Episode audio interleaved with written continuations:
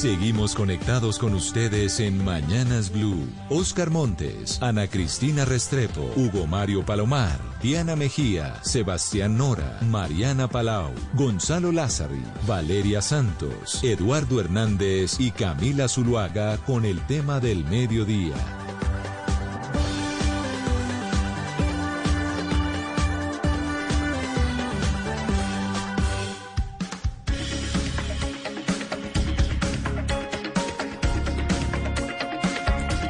Las 12 del día 16 minutos. Y por supuesto aprovechamos nuestro espacio habitual del mediodía en Mañanas Blue para conversar un poco con ustedes, nuestros oyentes, eh, pues de lo que va a ocurrir en estas tres semanas, que serán muy intensas en materia de campaña política entre Rodolfo Hernández y Gustavo Petro, que ha comenzado esta primera semana, por lo menos en disputa, Oscar, pues con unos ataques mutuos, seguimos en esa tendencia de no tantas ideas y más bien ataques, tratar de enlodar al otro, tratar de echarle el agua sucia al otro, buscando evidentemente los respaldos de la ciudadanía. Así es, Eduardo, y esta, esta campaña electoral, esta campaña presidencial particularmente, ha estado regida por una polarización política muy fuerte, Eduardo. Y eso ha llevado a que la guerra sucia, la propaganda negra del lado de algunas de las campañas se haga sentir con mucha fuerza en esta, en esta, en esta segunda vuelta que ya va a comenzar, que ya estamos a puertas de ella. De tal manera que sí, efectivamente, esta campaña electoral no ha sido una campaña particularmente limpia y transparente como hubiéramos esperado. Hoy nos pues acompaña a nosotros también. Sí. Sí, no, le iba a decir que, que, nos está acompañando Otto Gutiérrez, que es un estratega político, y quisiera, Oscar, que nos hable un poco de, de su trayectoria para entender eh, por qué es trascendental que él nos cuente cuál es su opinión frente a lo que se va a venir en estas tres semanas cruciales, insisto, en materia política. Así es, Eduardo. Bueno, Otto Gutiérrez es un estratega electoral, es un estratega político, una persona con mucha experiencia en manejo de campañas electorales. De hecho, estuvo acompañando a la de Andrés Pastrana cuando Andrés Pastrana salió electo presidente. Trabajó en la Casa de Nariño, asesor de, de muchos gobiernos, secretario de prensa y además con una trayectoria periodística y de analista político muy, muy fuerte y muy grande, Eduardo. Pues eh, saludamos a Otto Gutiérrez, un placer tenerlo con nosotros, un gusto para que nos ayude a entender cómo se van a manejar las estrategias políticas de ahora en adelante. Un cordial saludo para ustedes y para los eh, oyentes y me parece muy interesante que hoy estemos tocando este tema porque hay mucho que aprender sobre lo que está pasando en Colombia para entender cuál es la dinámica política que lleva estas tres semanas a segunda vuelta. 12 del día, 18 minutos, y nos acompaña también en esta conversación Juan Pablo Rocha.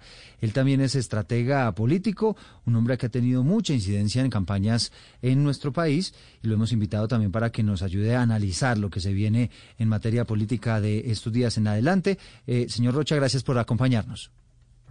Muy buenas tardes, muchísimas gracias por la invitación. Un placer para mí estar aquí compartiendo con todos ustedes en este momento tan, tan, tan caliente para la política colombiana y tan, tan crucial para el futuro de todos nosotros. Así es. Pues eh, empecemos, si le parece, eh, señor Gutiérrez, analizando eh, esa evolución que ha tenido las campañas políticas, porque claro, nos contaba Oscar que usted había estado en la campaña de Andrés Pastrana, ha tenido experiencia pues en todos estos procesos políticos eh, un poco unos años atrás, pero evidentemente estamos en una era digital donde eh, siento yo que todas estas campañas han cambiado, ¿no? Definitivamente.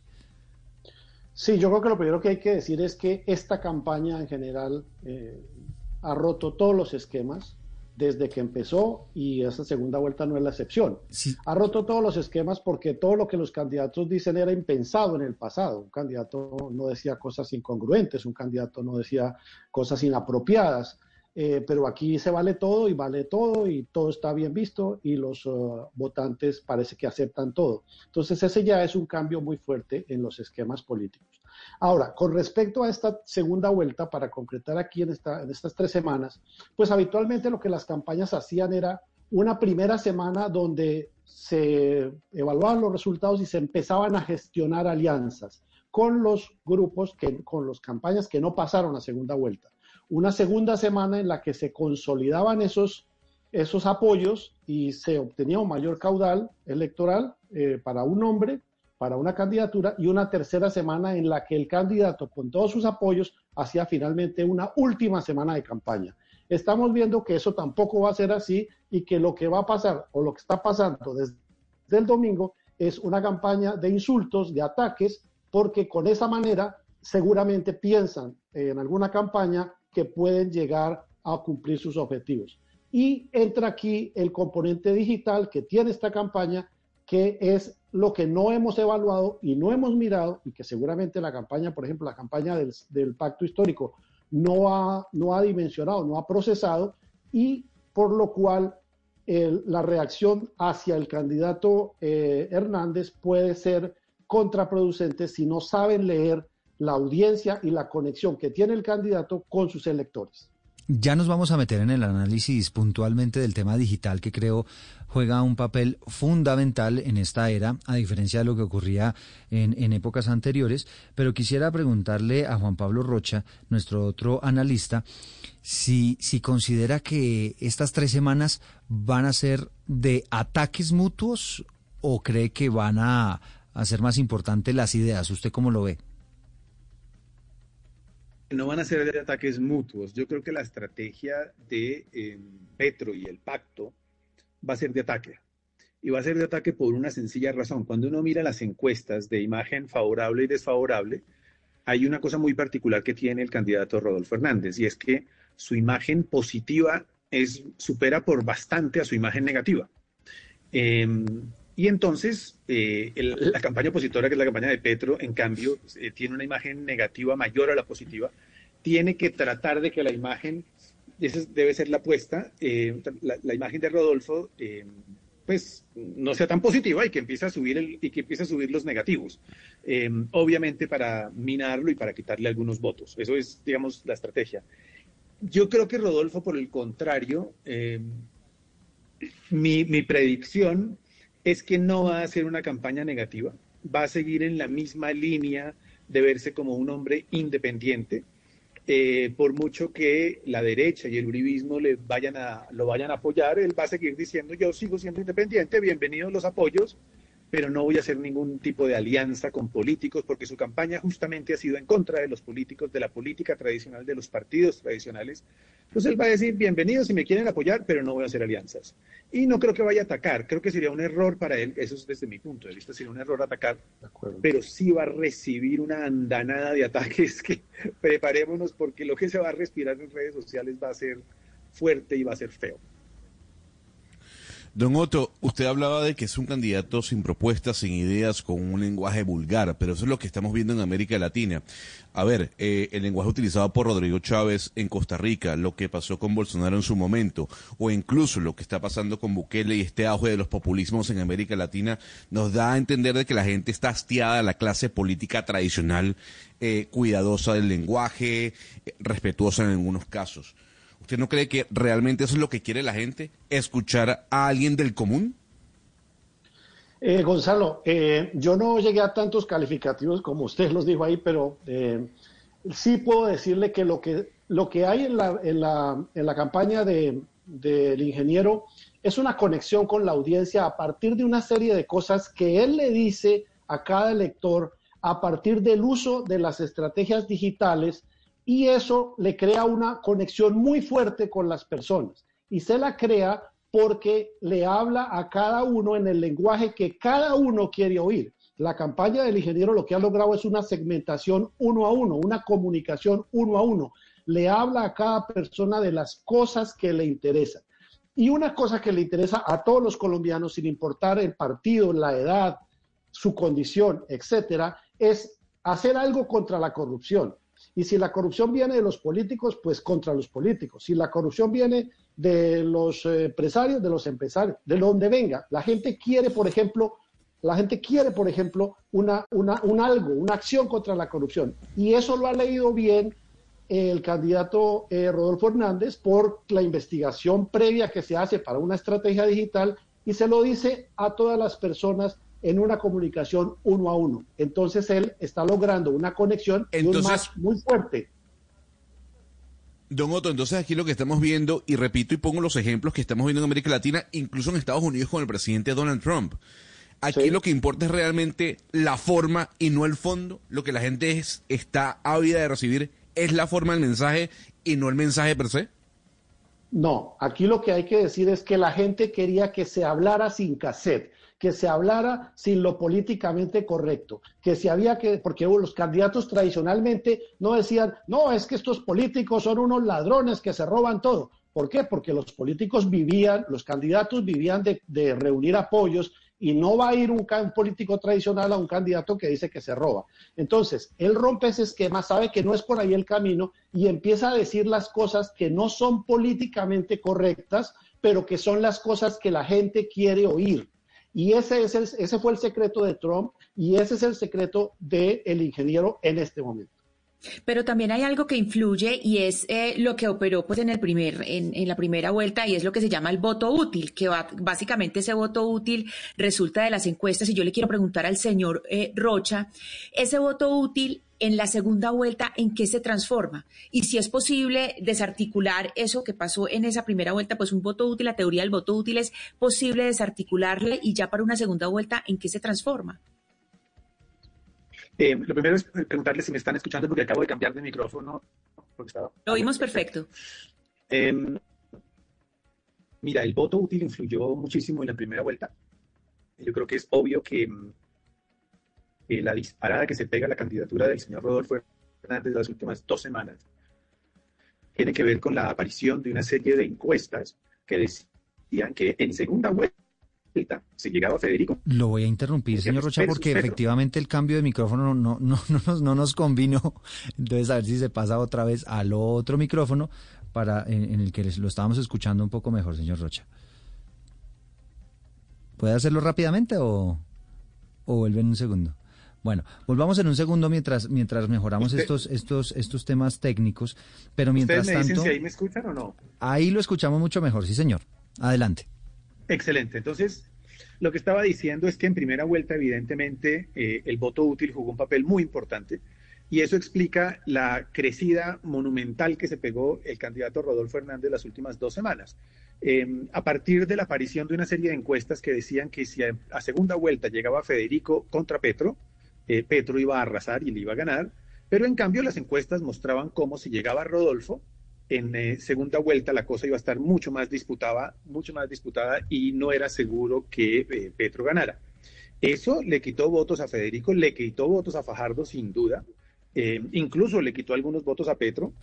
y eso, eso explica claramente la crecida monumental de Rodolfo. Ahora, en segunda vuelta, ¿qué va a pasar?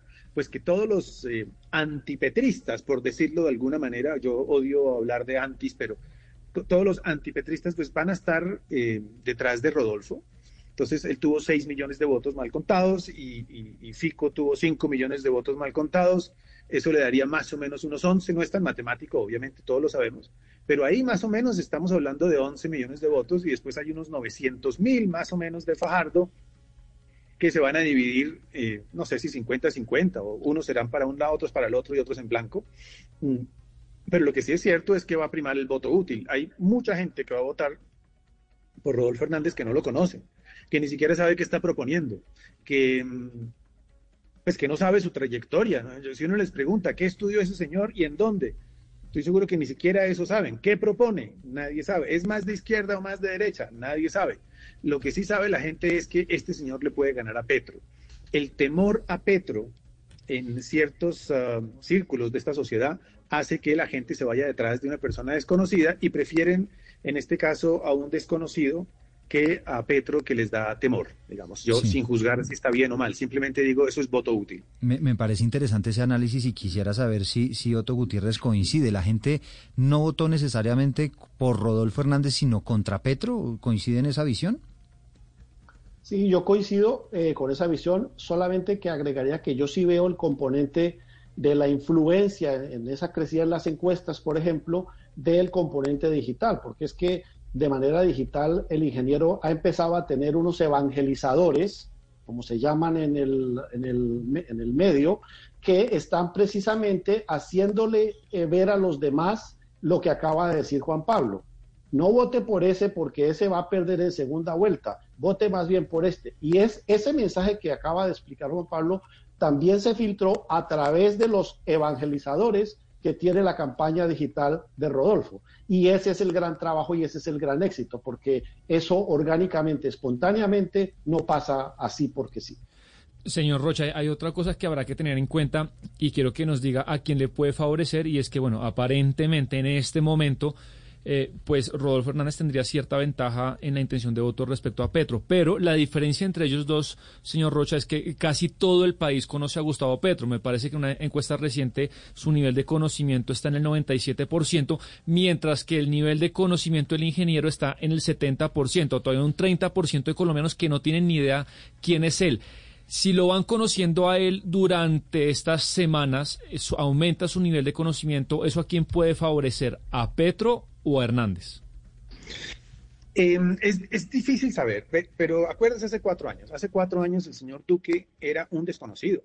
Nadie conocía a Duque, digamos, cuando empezó la campaña uno decía Duque y la gente en realidad no tenía la más remota idea de quién era. Aún así le ganó a Petro y le ganó a Petro básicamente porque era el representante casi que del establecimiento o del uribismo o de como yo quiera llamarlo, era el antipetro. Eh, no importó tanto que fuera desconocido. Yo creo que en este caso tampoco importa tanto. En este caso lo que importa es, este señor le puede ganar, nos puede salvar del logro malo, digamos, a, los, estoy interpretando un poco lo, que piensa la gente, y es, hay un señor muy malo por allá que se llama Petro y este señor nos puede salvar. En la medida en que Rodolfo sea más conocido, pueden pasar dos cosas. O que la gente diga, buenísimo, me encanta que diga cosas de manera tan clara y tan desparpajada, o también puede pasar que mucha gente diga, uy, no, este tipo es un peligro. Pueden pasar las dos cosas, es impredecible, eso sí no lo sé. Lo que sí sé es que el país no irá cogiendo de a pocos, pero una gran cantidad de votantes, y está demostrado, no les importa conocerlo mucho más. Lo único que les importa es, este no es Petro. Creo que estamos en ese nivel eh, pero a esta altura, y, qué pena interrumpirlo, doctor Rocha, eh, pero a esta altura definitiva, eh, eh, digamos, no tanto en el contexto colombiano, sino en un contexto general, que a un candidato que va ganando todavía mucha gente no lo conozca, eh, ¿es bueno? ¿Suele ser una ventaja a favor? No, a mí me parece peligroso, digamos, uno puede juzgar lo que pasó con el presidente Duque, digamos, hace cuatro años era desconocido y la gente votó por él, pero no por él, no por otra razón. En este caso nos está pasando lo mismo. Acuérdese que el voto es más emocional que racional, y eso es una verdad aquí y en cualquier parte del mundo. El voto es emocional. La gente vota por un sentimiento. Rodolfo está apelando, Rodolfo Hernández está apelando, primero un sentimiento de indignación y rabia. Él está diciendo, la robadera es una guarida de ladrones, hasta prostitutas meten. O sea, una cantidad de mensajes muy fuertes que a la gente le llegan y la gente dice, eso es cierto, todos los políticos son unos corruptos. Dice cosas tan básicas como, les voy a quitar el carro y los guardaespaldas. Dice cosas como, yo no me voy a pagar un sueldo.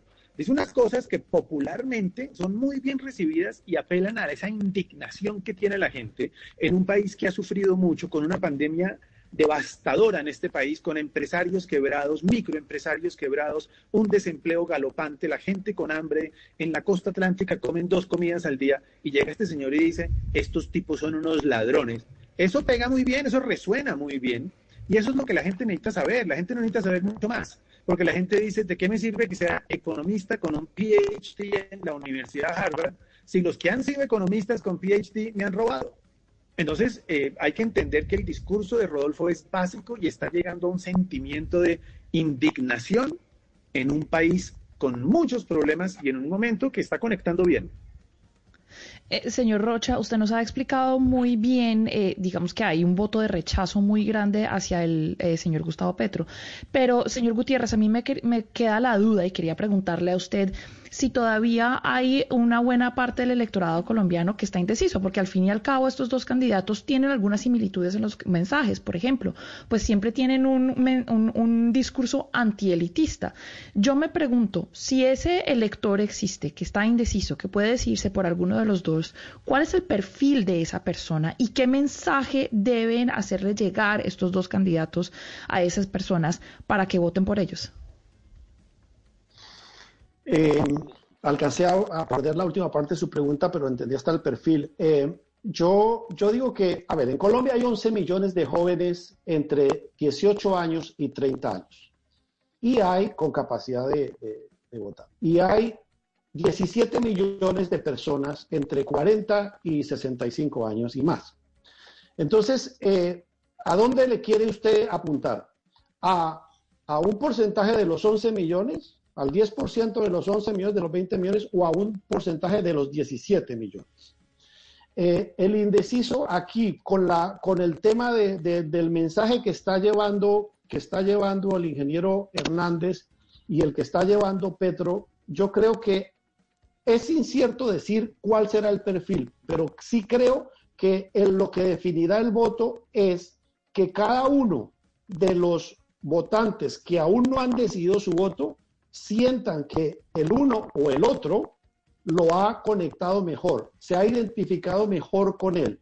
Ahora, si la campaña de Petro va a seguir en esa agresión, en esa violencia, en ese insulto, en esas mentiras que dicen que esto, que el otro, y el otro señor sigue proponiendo que vamos a contra los corruptos y que vamos a que todos estudien gratis y que vamos a, que eh, la casa la podamos pagar y todos esos mensajes que él manda, pues seguramente se van a decidir hacia el otro mensaje porque es mucho más sencillo de entender, uno, y dos, porque la gente no quiere violencia, la gente no quiere agresión, la gente está cansada de eso, la gente está cansada de eso en el bus, en el carro, en, en todas partes, y, y no quiere, no quiere que su vida esté impregnada por eso. La violencia, la agresión es una cosa que no viene. Yo eh, aquí aprovecho para darle un consejo a la campaña de Petro, es que ya se centren en alguna cosa de contenido, de estrategia, de planteamiento, para ver esto, porque por el insulto esto no va a funcionar. Pues miren que les tengo noticia a nuestros analistas, a nuestros integrantes de la mesa, y es que eh, Gustavo Pedro pues ha tenido este mediodía un cambio de discurso bastante drástico. Acaba, atención a esto, Oscar, acaba Gustavo Petro de proponerle un gran acuerdo nacional a el candidato Rodolfo Hernández. Dice que como su programa se parece al de él, y que mm, de una vez lo llama, por, esa, por ese mismo hecho, a que hagan un gran acuerdo nacional. Que el primer acto de gobierno, que sea por parte de Gustavo Petro o que sea por parte de Rodolfo Fernández, que sea llamar a ese acuerdo, que haya un camino de consenso hacia las reformas que necesita el país. Es decir, casi, Oscar, que es una invitación a unirse. Sí, pero mire, Eduardo, cómo, cómo la dinámica de la campaña ha cambiado dramáticamente. Antes el que estaba marcando la agenda definitivamente era Petro y reaccionaban a, las iniciativas de Petro. Y ahora lo que estamos viendo es que es Petro quien está buscando de alguna manera que Rodolfo le pare bolas y lo escuche. Este tipo de propuesta lo que está buscando realmente es decirle, oiga, véngame que yo quiero estar allá también. Es la lectura que se podría hacer. Es decir, la, la campaña definitivamente cambió. la dinámica de la campaña cambió. Pasamos de un Gustavo Petro que usted lo sentía triunfante, lo sentía ganador. Exacto. Lo sentía prácticamente en la casa de Nariño a un Gustavo Petro que ve que le están que le están haciendo cosquillas, ¿no? Exactamente. porque la dinámica cambió, la dinámica cambió. Antes Gustavo Petro estaba eh, poniendo la iniciativa y ahora es él el que está buscando a, Rodolfo porque siente que Rodolfo Hernández creció y creció demasiado. Y refleja, eh, Eduardo, la, la angustia de la campaña y del propio Gustavo Petro. No sé si por la encuesta que se conoció anoche, en donde gana Rodolfo Hernández, pero debe ser por todo lo que está pasando desde, desde la primera vuelta de estas elecciones, Ana Cristina. Eh, creo que Gustavo Petro pasa de llamarlo corrupto y de llamarlo mentiroso y de llamarlo machista a buscar un acercamiento y un, en un tono muy conciliador. Creo que hace parte de una estrategia, pero no sé si le vaya a funcionar. Pues quisiéramos, sí, yo sí lo que le quiero, y pues está dando cuenta que está en problemas, pero lo que yo sí quiero advertir es que una cosa es que Gustavo Petro lo esté llamando para hacer una, un gran pacto una vez eh, estas elecciones se acaben y la otra es que el señor Rodolfo en este momento se lo vaya a aceptar, porque la actitud de Rodolfo en este momento del ingeniero va a ser, no, yo con usted tampoco nada, usted está lleno de políticos tradicionales, a mí déjeme solito. Entonces, esto todo hace que el señor Rodolfo Hernández, el ingeniero, suba y suba y se consolide y se consolide. Sí, si hacia ustedes les gustan la carrera, las carreras de caballos o las han visto alguna vez o, o, las carreras de autos, pues lo que está pasando es que viene ese carro a toda velocidad o ese caballo a toda velocidad desde atrás y está ya eh, pasando al primero que iba o que tenía una ventaja muy grande, ¿no? Y de pronto eh, en esa posición es que Gustavo Petro le dice, venga y nos hacemos pasito y Rodolfo Hernández quizás el que hoy se está sintiendo ganador. Pues sobre esa declaración de Gustavo Petro, eh, doctor Juan Pablo Rocha, pues quisiéramos escucharlo a usted, un análisis de lo que ha sido ese cambio de discurso este mediodía de Gustavo Petro, eh, más conciliador e invitando a un gran acuerdo nacional a, a Rodolfo Hernández en caso de que él llegue a la Casa de Nariño o si es Gustavo Petro el que lo hace, pues también llamando y convocando a Rodolfo Hernández. Venga, yo le cuento mi opinión desde el punto de vista de asesor, puramente asesor. Eh, independientemente de lo que diga cualquier encuesta en este momento, el país habló masivamente el domingo. Y esas son cifras monumentales que superan a cualquier encuesta de 2.000 o 4.000 o 5.000 eh, unidades muestrales. El país votó 21 millones 150 mil votos más o menos. 21 millones 150 mil. Gustavo Petro sabe que él tiene 8 millones y medio y que él para crecer le queda difícil. Él lleva 15 años, 12 años haciendo campañas. Él es un tipo muy conocido. Él, el país sabe qué esperar de él y él ya se la jugó, ya ha metido mucha plata, hizo un tour por todo el país. ¿Cómo más va a crecer? La pregunta que él se hace es 8 millones y medio. ¿Cómo más voy a crecer cuando tengo enfrente a un señor que recibió 6 millones de votos, más un señor que recibió 5, eso suma 11 mal contado, eh, y ponle la mitad de los votos de Fajardo para uno y para otro. Petro sabe que con esa suma le da nueve a él y le da once y medio al otro. Hay una distancia de dos millones y medio de votos y él lo sabe y tiene dos semanas y media enfrente. Él es un tipo pragmático y él sabe. Él sabe que va perdiendo, o sea, no, no, no lo va a reconocer, pero él sabe que esas son las cifras. Y dice, si yo fuera el estratega, yo diría, tiene que pagar el tablero. Primero porque me quedé sin enemigo. El enemigo de él era el gobierno, era Duque, era Fico, era el uribismo. Ese es mi discurso y acuérdense que siempre un enemigo me hace fuerte, como yo que combato, yo que soluciono. ¿sí? Eso, hizo, eso hizo muy poderoso a Uribe muchos años hablando en contra de las FARC, en contra de, el eh, en contra de, la, de la impunidad. Ahora, el discurso de Petro es fuerte porque tiene un enemigo pero él, yo creo que nadie esperaba es que el enemigo se, se acabó, ya no es el, el, enemigo, ya no es Fico. Le ponen a un tipo independiente que no representa al gobierno y, y, la campaña obviamente entra un poco en crisis porque dice, ahora ¿a quién atacamos? Si nuestro enemigo ya no está ahí. Claro. Y, y, y eh, paradójicamente... Exacto. lo, que le toca hacer es patear el tablero. Y es, pateamos el tablero. ¿Qué podemos hacer? A ver, una es uribizar, uribizar a, Rodolfo, Esa es una opción que lo están tratando de hacer estos tres días. Y es, él representa el uribismo. Eso lo que va a hacer, en el fondo, es que todos los de FICO digan, ay, qué bueno, representa el uribismo, no sabía, voy a votar. Esa estrategia no les va a funcionar. La otra es, pateemos el tablero, cambiemos el juego, porque si sigue así como va, tenemos dos semanas y media y perdemos. Él lo sabe, lo tiene y, claro. Y fíjese, doctor Rocha, que, que hablando de lo que usted dice y el tema de los enemigos que me parece interesante, paradójicamente ese enemigo que le servía a Gustavo Petro, que era el, el, el coco del uribismo, del continuismo y demás, pues ahora lo tiene a su favor Rodolfo Hernández, que encuentra en Gustavo Petro el enemigo, ¿no? Y todos los que no quieren estar con Petro, vénganse conmigo. Y las votaciones pues han demostrado que, que, quizá va a tener más votos aquellos que no quieren a Petro que aquellos que sí lo tienen. Y es que hay que recordar que Gustavo Petro sacó 8 millones de votos en la segunda vuelta en 2018 y esta vez saca 8 millones y medio. Esa es la razón por la cual eh, pues mucha gente y muchos analistas están diciendo Gustavo está eh, Gustavo Petro está en el techo en el techo, ya no, no tiene más para dónde agarrar, dice y calcula Gustavo Petro que necesitaría un millón y medio más para ser presidente de Colombia. Eh, eh, señor Otto Gutiérrez, ¿usted qué lectura le da a este cambio de discurso de Gustavo Petro? A ver, yo diría que hablando en palabras sencillas, eh, cuando no puedes con tu enemigo, únete a él. él ya vio que no puede porque el porcentaje de crecimiento de Petro es muy bajo y el del otro puede ser más alto. Entonces trata de que unámonos aquí para hacer cosas, pero eso básicamente es como cuando en el boxeo el, el campeón, que era el que venía dando golpes muy fuertes, sufre un revés en un asalto, que fue lo que pasó el domingo, y ahora el retador se le vuelve el que le maneja la pelea. Entonces el campeón, que ya se sentía victorioso, ¿qué le toca hacer? empezar a agarrar al otro, abrazarlo para que no le dé más golpes, porque en la medida en que no se acabe la pelea rápido, le va a terminar dando muchos más golpes que los va a sentir y lo van a debilitar. Yo estoy más con la tesis de Valeria, la que empezaba Valeria de ese camino, y es, le ha servido, yo por eso creo que es un error lo que ha hecho hoy, le ha servido en, papá, en bandeja un papayazo para que Rodolfo Hernández le diga, no, no, usted tampoco, usted tampoco me sirve, yo soy diferente a usted también. Y eso al final va a tener muchos más réditos entre la audiencia de Rodolfo y los indecisos, porque eh, es era algo que él no esperaba que le pasara, pero el otro torpemente se lo sirve en bandeja para que suceda esto que va a pasar. Pero mire, Señor Rocha, pero mire, eh, obviamente que lo que le voy a preguntar, ustedes cobran mucha plata por, por, por, estas consultas, pero permítame, le voy a hacer esta consulta como, como consultor, como asesor. Es decir, el señor, el candidato Gustavo Petro estaba ofreciendo un cambio. Yo soy el cambio, yo soy el cambio, yo soy el cambio. Y el señor Rodolfo Hernández le dice, usted es el cambio con Roy, con Benedetti, con Piedad Córdoba, usted, ese es el cambio que usted significa.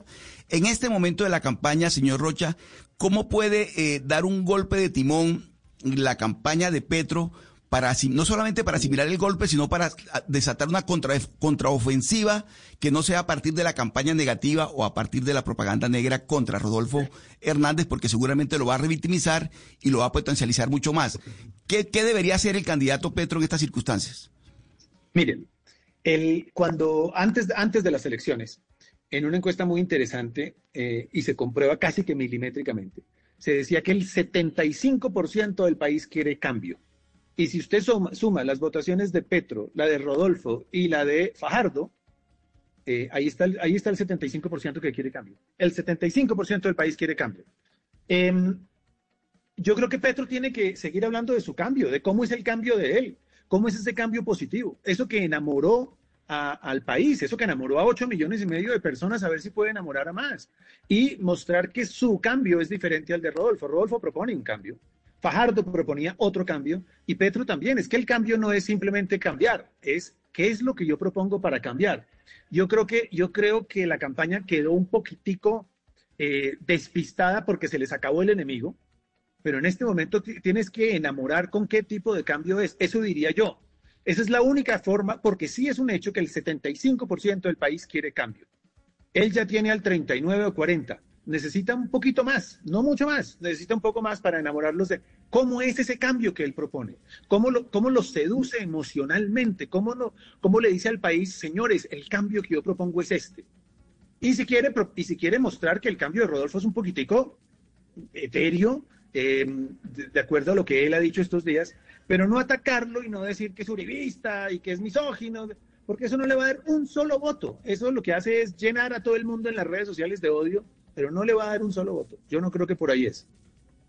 Ahora, creo que la, otra esperanza que le queda a Petro de, de mostrarse un poco superior a Rodolfo Hernández es en un debate, por la experiencia, el recorrido que tiene ya en la política nacional. No sé, Otto, qué tan determinante puede ser. ¿Usted cree que va a haber o no va a haber debate o definitivamente Rodolfo Hernández no se va a exponer a y no se arriesgará tanto? A ver, aquí hay que decir una cosa que es parte de la comunicación digital que, de pronto no, no, nos fuimos por ahí en la conversación, pero que es importante en este momento.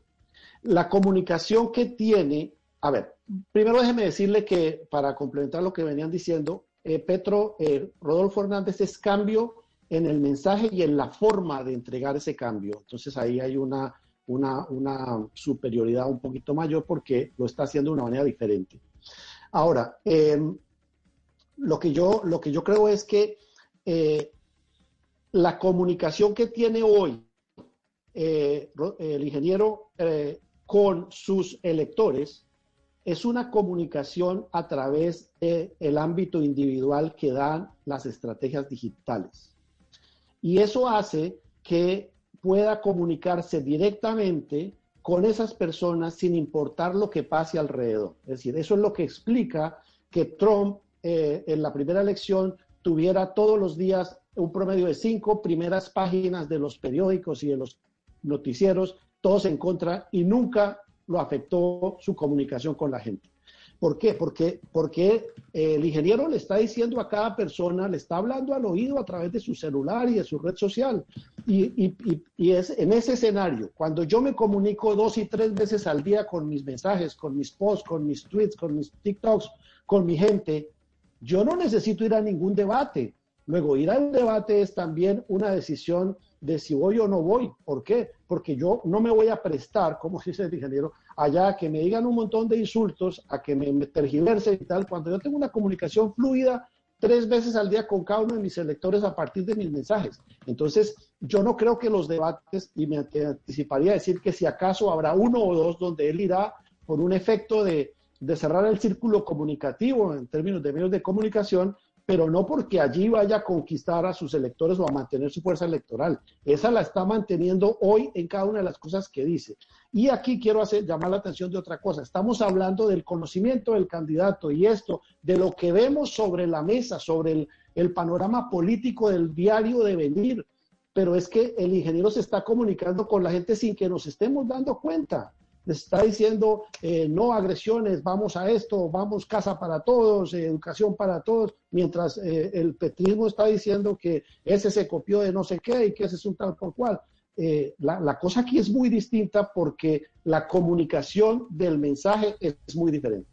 Sí, fíjese que eh, sobre este tema de los debates, Hugo Mario, me parece interesante la lectura, por supuesto, que hace nuestro analista y su pregunta, porque es que hay un sector del pacto histórico que está diciendo que Rodolfo Hernández tendría que ir por lo menos a tres, tendría, sería obligatorio ir por lo menos a tres debates pero me puse a revisar la norma, Hugo Mario, y lo que nos dice eh, eh, la normatividad, la ley 996 de 2005, que es la que reglamenta todo lo que tiene que ver con la elección del presidente de la República, dice que los candidatos a la presidencia tienen derecho a realizar tres debates de hasta 60 minutos cada uno en la televisión pública y tal derecho, pero no quiere decir que estén en la obligación de acudir a debates. No deber. Es decir, si el ingeniero Rodolfo Hernández quiere mantenerse en la estrategia de, de, no ir a los debates en estas tres semanas, perfectamente puede hacerlo de acuerdo con lo que está diciendo la, esa norma, ¿no? No, no hay nada que lo obligue porque es un derecho y no es, es un deber, exacto. Y eso, digamos que es un vacío legal y no hay nada que lo obligue y yo creo que ya tomó la decisión porque ya se dio cuenta que era bastante, pues que le servía. Pero yo quiero preguntarle, Otto, sobre esa estrategia en este momento que estamos viendo de Gustavo Petro, un poco de, de, entablar o de apoderarse de, las banderas del feminismo, eh, pues para tildar al ingeniero eh, de homofóbico y usar a Francia Márquez, a la figura de Francia Márquez, para venderse a él como un real feminista. Y se lo pregunto porque lo que parece, parecemos ver de lo que pasó con Trump y lo que pasa con estos líderes así un poco populistas y lo que pasa con el ingeniero en Colombia, es que ellos pueden ya decir lo que sea, que les salgan las acusaciones que sea, las denuncias penales que sea, y parece que las personas ya no les importa. Es decir, ya parece que el ingeniero está blindado de cualquier escándalo. Entonces, esta estrategia Gustavo Petro sí le va a servir, por ejemplo, alrededor de, de, acusarlo a él de homofóbico. yo, yo creo que eso, eso no sirve por una razón, Valeria, y es que eh, todo lo que él ha venido diciendo es una, son unas cosas en un lenguaje que todo mundo entiende, que la gente quería oír y que le reconoce que es sincero o que es eh, auténtico o que es eh, o que les genera una conexión, les da una confianza. Entonces, si él, si él quiere eh, o el candidato dice algunas otras cosas, la gente lo va a ver es desde, la, desde el punto de vista de puede ser cierto que, es, que tal tema sea así, en el caso de, los temas de, mujer, pero eh, la gente dice, pero él como ha estado diciendo tantas verdades, de pronto la cosa no es como dicen los otros, sino como dice él, porque ya llegamos a un grado de total conexión con el candidato. Pero y señor Rocha, en teoría Rodolfo contaría o cuenta con los cinco o cuatro y medio millones de votos de la derecha, de, el uribismo, cambio radical o un poco ese espacio que ha gobernado en estos años, pero yo me pregunto si quizá eh, esa parte del electorado, que no todos son activistas, no tienen gente por quien votar, no hacen parte del centro democrático, de pronto no puede representar una apatía por la que ellos quedaron fuera del juego y ninguno de sus, de sus voceros van a ser elegidos, de pronto muchos de esos millones de personas no van a salir a votar eh, eh, ese día, eso puede pasar quizá. Sí, si usted me pregunta a mí cuál sería la gran apuesta de Petro, tiene que ser esa. Es porque ella tiene, hay, hay 6 millones de votantes de Rodolfo que va a ser difícil de cambiar. Claro. Yo no estoy, yo no estoy hablando en números absolutos. Es muy posible que algunos sí se vayan para Petro. No sé, por, porque sí, porque lo conocieron y no les gustó, por lo que sea. Después está la mitad eh, de los fajardistas, que póngale que se van en la mitad y mitad, más o menos, por decir cualquier cosa. El, el, la, la, diferencia va a estar en los de Fico. Eh, Fico, la noche que dio su discurso fue clarísimo. El país hay que salvarlo y hay que irse todos con Rodolfo y yo voy a votar con Rodolfo. No he hablado con él como para no comprometerlo.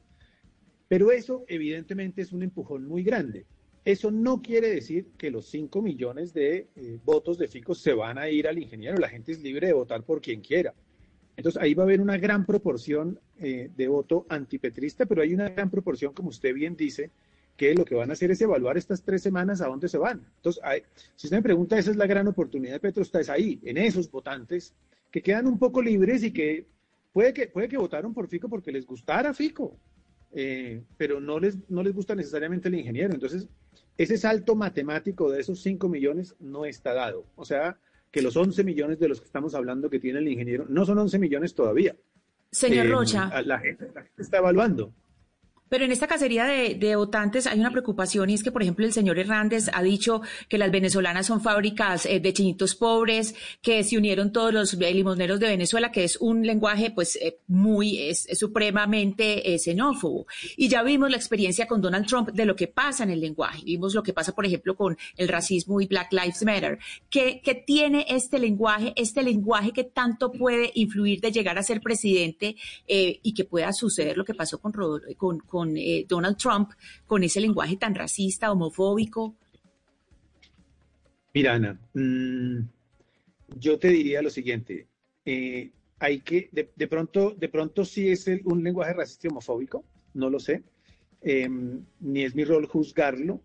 Me da la sensación de que normalmente es sacado de contexto, eh, que es un poco lo mismo que pasa hacia el lado contrario. ¿no? Entonces la gente dice, este señor propuso hacer un puente entre el Pacífico y el Atlántico. Entonces uno dice, ¿qué pasa con ese lenguaje tan absolutamente populista?